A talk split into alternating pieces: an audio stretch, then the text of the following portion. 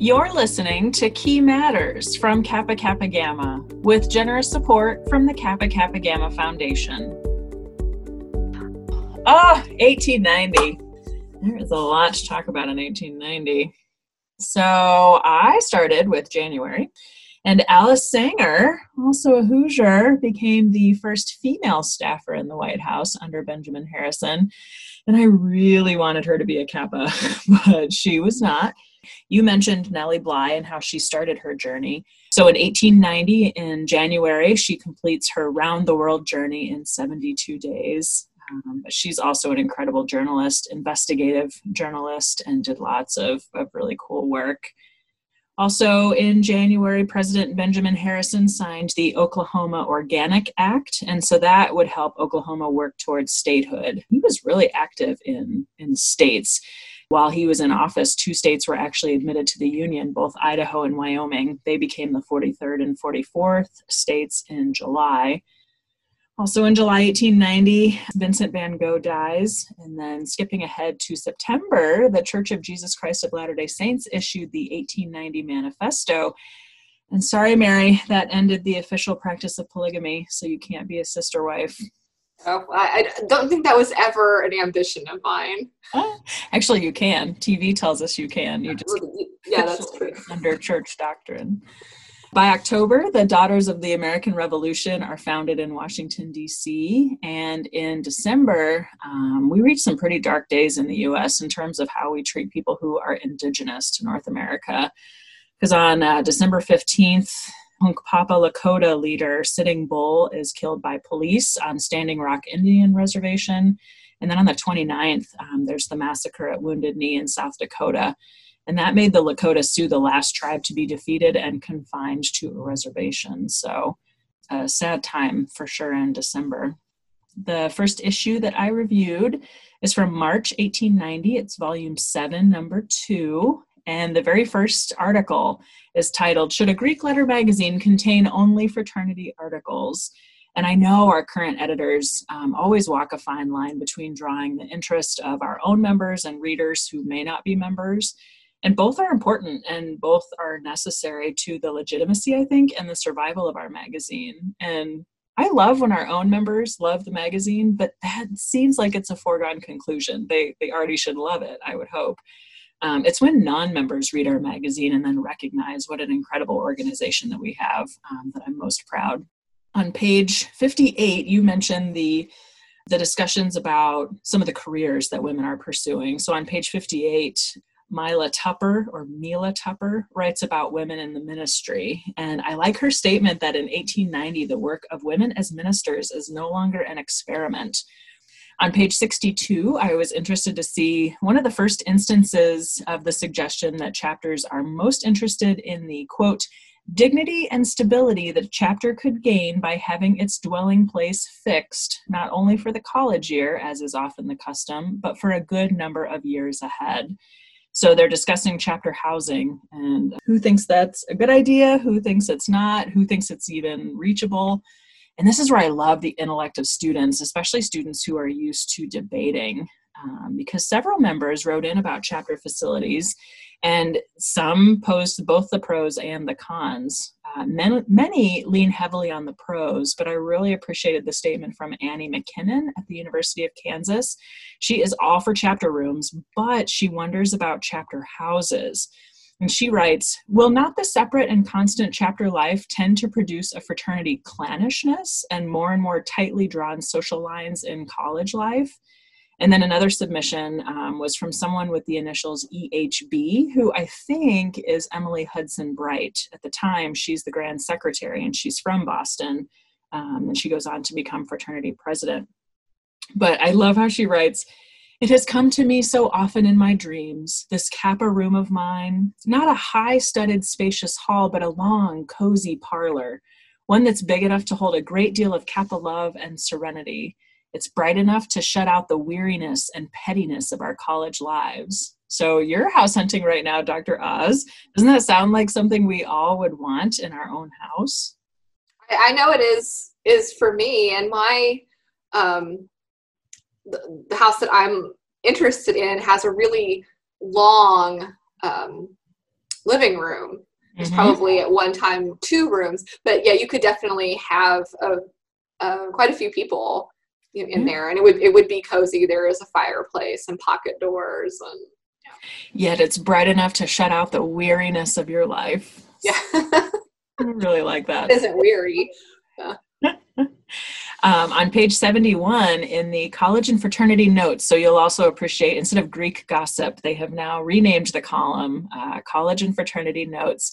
And there's a funny game of telephone, essentially, where information seems to get muddled the more it's shared. Um, the last entry in the fraternity notes is from the, uh, the Phi Kappa Psi Shield, and they are reporting on a report that they read in the Sigma Alpha Epsilon record. So the Phi Psis are saying that they read in SAE's magazine uh, that there is a new chapter of Kappa Kappa Gamma at Mount Union College in Alliance, Ohio, and it's been organized with five members. Well, the editors of the Golden Key write simply that this is startling information because in it, I think it's a, a, rather subtle dismissal of the false information because we've never had a chapter at Mount Union. So the Phi Psis are picking up the news from the SAEs and who knows what group was actually organizing there, but they they accidentally wrote that it was Kappa Kappa Gamma. And then it was sad to me that on page 88, the Grand Secretary, Emily Hudson Bright, um, has submitted two announcements. The first is that on February 10th, 1890, the charter of Omicron chapter at Simpson College, my own chapter, whose name has stood under Gamma Province for the past 10 years, was declared null and void. So that's it. Omicron is gone. And the second note is that a charter has been granted for a chapter at the Pennsylvania State University, which we now know as the University of Pennsylvania. When I first read that, I thought they meant Penn State, but they meant uh, Penn, which was the Beta Alpha chapter. So talk about cutting to the chase. Bye, Simpson. Hello, Penn. and then at the end, there's a newer section called Once a Week, and that's a calendar of current literature. So the notion of including non-fraternity news in the magazine uh, is still still taking hold. So then in June 1890, it's still volume seven, number three. Uh, that issue opens with the reminiscences of Iota chapter at DePauw. So it's essentially a history of the chapter from their perspective.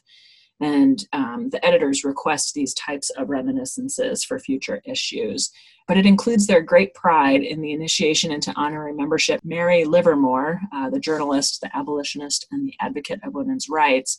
And I'm reminded that when chapters initiated these honorary members, who were quite famous in their own time, um, they often spent time with them personally, and that must have been a huge deal. And Iota chapter reflects on that experience as a highlight in their chapter's history. So, not just initiating her, but the time that she spent with them as individual members. And then they end with a comment on the subject of chapter houses, which is interesting because today Iota chapter is rightly proud of their beautiful chapter house. But in 1890, they discuss how they secured a room, furnished it nicely, and enjoyed it for one season. But the mothers of several girls decided that it was more appropriate that we should meet at our homes. This, combined with other reasons, induced us to return to our former regime. So while the idea of affording your women, um, affording young women higher education in the 19th century was pretty well established at this point, there were still some hesitations among their, their guardians or their parents over what was appropriate. So their, their freedoms maybe weren't as wide as we may think. On page 103, there's an interesting article from Marion Butterfield Knight from Phi Chapter at Boston and she writes in about a young graduate's intention to do settlement work in New York City after graduation, but instead was called home to assist when her mother falls sick. And the young graduate says she has turned into nurse and housekeeper instead. And that while she recognizes that as her place, that that's her, her calling and her role, she really is anxious to be doing something that is worthwhile, something to help the world, be it ever so little. And Knight comments that the remark is suggestive of the present tendency among college bred women. And she argues that this is a this is a thing that seems fleeting at that time. But I would argue that it's generally the tendency of women. She speaks to what a lot of women still feel today that the demands on time, strength, and sympathies are much greater on women, and the sense of responsibility often becomes a burden, more so than it might be on men. Uh, she writes that women do not often have the luxury to just be a scholarly recluse or focus solely on their chosen profession, whether that profession be in an actual professional field or as a homemaker. So she closes with the sort of sympathetic warning and a challenge. Quote, much depends upon us, this first generation of college graduates. Not all thoughtful persons consider the experiment of higher education for women a complete success. It is ours to so hold our own through these pioneer days that all question of its experience will be done away with. We may well avail ourselves of the possible helps within and without. So, no pressure, 19th century women in higher education. you just got to prove that everything you're doing and everything um, you have been allowed to do is worthwhile. Still on page 107, they're discussing chapter houses, and Sigma chapter argues that the value of chapter homes could be significant to alumni. So again, we see more discussion about alumni and how active they are. We're 20 years after the founding of the organization, so we have we have more alums at this point. So they write that, quote, a member not in full active membership may often be kept away from meetings through ignorance as to which one particular place of a dozen is the appointed one. They simply don't know where to go for the meetings because still in 1890, chapters are expecting that if there is an alumna in the area, she will still be active in the chapter and will participate in their meetings. And then page 110, uh, this is probably my favorite part of this issue. Lily Moore from Lambda chapter at Akron or Buchtel writes in about Dr. Edward Clarke's book, Sex and Education. Um, she writes that it was published 17 years prior about, and then she talks about his argument that while women have the same mental capacity for education as a man, her natural constitution as a woman would result in serious disorders if she attempted continuous and systematic labor that a man thrives on. Essentially, she'll become a physical wreck. Some of you may remember that Edie Mayo from George Washington University discussed this in our exhibit Tradition of Leadership Education to Enfranchisement. And Lily Moore from Lambda finds that really the only good thing to come from Clarke's uh, little book, as she calls it, is at least it set the world to thinking. So she can find the tiny silver lining that it at least brought it up for discussion. But Clarke's book is known for being damaging to women in higher education for so long because um, he tried to argue that women just physically could not handle the rigors um, of academics. And then for anyone who is reading the issues on Kappapedia, there is a page that is included at the end of this issue incorrectly. When the scanning was done, um, they, they split it up incorrectly. And there's a photo of Mrs. Julia Ward Howe, honorary member of Phi chapter, initiated in November 1884. And that picture just appears as the last page of this issue. And it's notable because it's the first image to be included in an issue of our magazine but it didn't actually appear until the next issue. So if you are looking at those on Kappapedia, um, don't be confused by that photo because it really should appear here in the September 1890 issue. Still in volume seven, uh, and this is the last number of this volume, number four. And that issue opens with Julia Ward Howe's poem that she wrote for the 1890 convention that was held in Bloomington, Bloomington, Illinois, the previous month. The poem's beautiful, and I love that last stanza then shall a golden key once more unlock for you the temple's door. It's keeping the glad summons when, well done, ye faithful, enter in. So that's a, a neat line, I think, a nice charge to Kappas from this super famous um, honorary member Julia Ward Howe, who again, when she was initiated by Phi Chapter, she actually spent time with the women. She at that point was one of the most famous women in all of the world. And so the fact that Phi Chapter invited her to be a member and got to spend time with her is pretty amazing. And then that she wrote this poem for convention. And you know, uh, key coverage of the conventions is my favorite. And this was the 10th convention. But the reporting is kind of a snooze. They talk about how much of the business and planning had taken place in the long months before, which allowed for a really successful three days and there's a lot more emphasis on the social aspects of this meeting and the, the great pleasure that so many take in meeting one another. Epsilon chapter from Illinois Wesleyan is the hostess chapter, and they write to thank everyone for attending and sharing their great satisfaction in hosting one another. But the and they include like the program and the menu and things like that. But usually um, really brightly colored depictions of, of what happened at the convention seemed to be missing. And they don't even mention that at this convention, the fleur de lis is adopted as the flower, as we, we talked about in your year in 1889, that there were arguments against the iris, the fleur de lis, because it wasn't available year round. It was sometimes difficult to get in certain areas of the country. But the argument that I think won most people over was when they said, but that's why we should choose it. We should choose it because it's unique like we are and it's it's beautiful and stately and so the maidenhair fern and what was the one that you? The hyacinth. That was uh, sigma's nebraska's yeah, and the carnation is the flower of a lot of other women's fraternities, so I know that was discussed as well.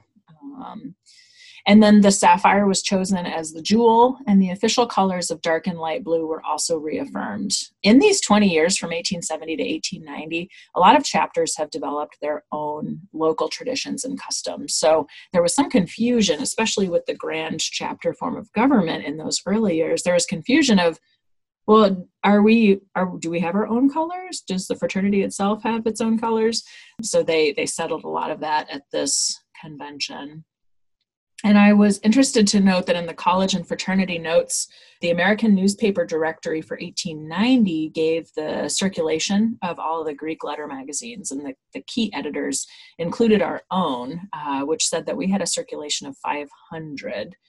So, knowing that our circulation was 500, I was curious to note that total membership was 1,600. That would be initiated, so that doesn't include the people who have passed away. Uh, we have 24 chapters and no alum association. So it probably went to a lot of individuals, but then also the chapters where they could share their issues. Uh, the chapter letters talk a lot about commencement and um, everything that happened in that previous spring. But to me, as archivist, the chapter letters are most interesting because the naming convention has finally been agreed upon and taken effect. So you had mentioned a letter from Nu Chapter, which caught my ear for a second because I was like, oh, Nu Frank, Nu chapter at Franklin University, but it was Nu chapter at Ohio State University. So they decided to clean up that naming. Chapters that were given the names of now deceased chapters, like Nu at Ohio State, was given the name Nu after the closed chapter at Franklin, is now called Beta Nu. The beta was added because it's the second letter in the Greek alphabet, and Ohio State is the second chapter to use the name Nu. So, another example is Gamma Rho at Allegheny. They are the third chapter to be given the name Rho, so the third letter in the Greek alphabet, Gamma, is affixed to the front of their name. And then, when the editors wrap up this issue before the exchanges from other groups, they talk about how, yes, they're also interested in the social aspects of convention, but they see it as an opportunity to really take uh, an informal account of stock to see what has happened in those previous two years. So they are very helpful and wrap it up with the chapters that have opened and closed. So again, hello, Ohio State, and the chapter at the University of Pennsylvania, goodbye, poor Simpson. They also mention that a new ritual, which has greatly enhanced the effectiveness of initiations, is now available. So that's a big change that is just a tiny footnote in this issue. And then they announced the publication of a new catalog or directory. Um, that's fitting since in 2020 we also began work on a new directory. And so, my last issue, December 1890, we are now in a new volume, volume eight, and this is the first issue, and it opens with a Christmas poem and then in that sort of after commencement tune that you were talking about, they have an article on women in law. So, discussing how that profession is now wide open to women. We would not consider it to be wide open today, but back then it was. And then the section titled The Parthenon includes submissions about fraternity life. So, they're discussing chapter houses, fraternity politics, and so on. Um, and it's interesting to see who answers the call of the editors for this exchange. So they seem quite willing to submit their opinions, but some are just initials. It's almost like they don't want to be identified as openly as some of the others. And the chapter letters take up a quarter of this issue, but I was interested to see that the last note of the editors was news that they received just before going to press that the committee in charge of the proposed Panhellenic Convention to be held in Boston during the coming spring has been adopted and invitations already extended. So I can't wait for our next episode when we get to the full report uh, in that March 1891 issue. And you can learn more about the first Panhellenic Conference if you listen to uh, Fran Becque's and my episode on Voyage of Discovery, where we talk about the formation of the Panhellenic Conference. Yes, and you can find those, uh, all the episodes of Voyage of Discovery on Kappapedia. I have that under the museum section, so wiki.kappa.org, and then under museums, you'll see our history podcasts. And finally, in the exchanges with the publications of other Greek letter organizations, the editor of the Key unites with the editor of Delta Gamma's Anchora, which is interesting because you'll recall the tension between both of them earlier. But these two editors come together in petitioning for a list of things from contributors to their magazines. Number one, they want more voluntary contributions. Number two, they want more synonyms for the word fraternity. Number three, they want something besides the moral support of its constituents. Number four, they want a subject of fraternity interest that has never been discussed before.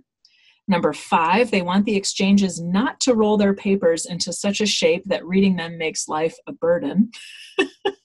Number six, want more interested alumni.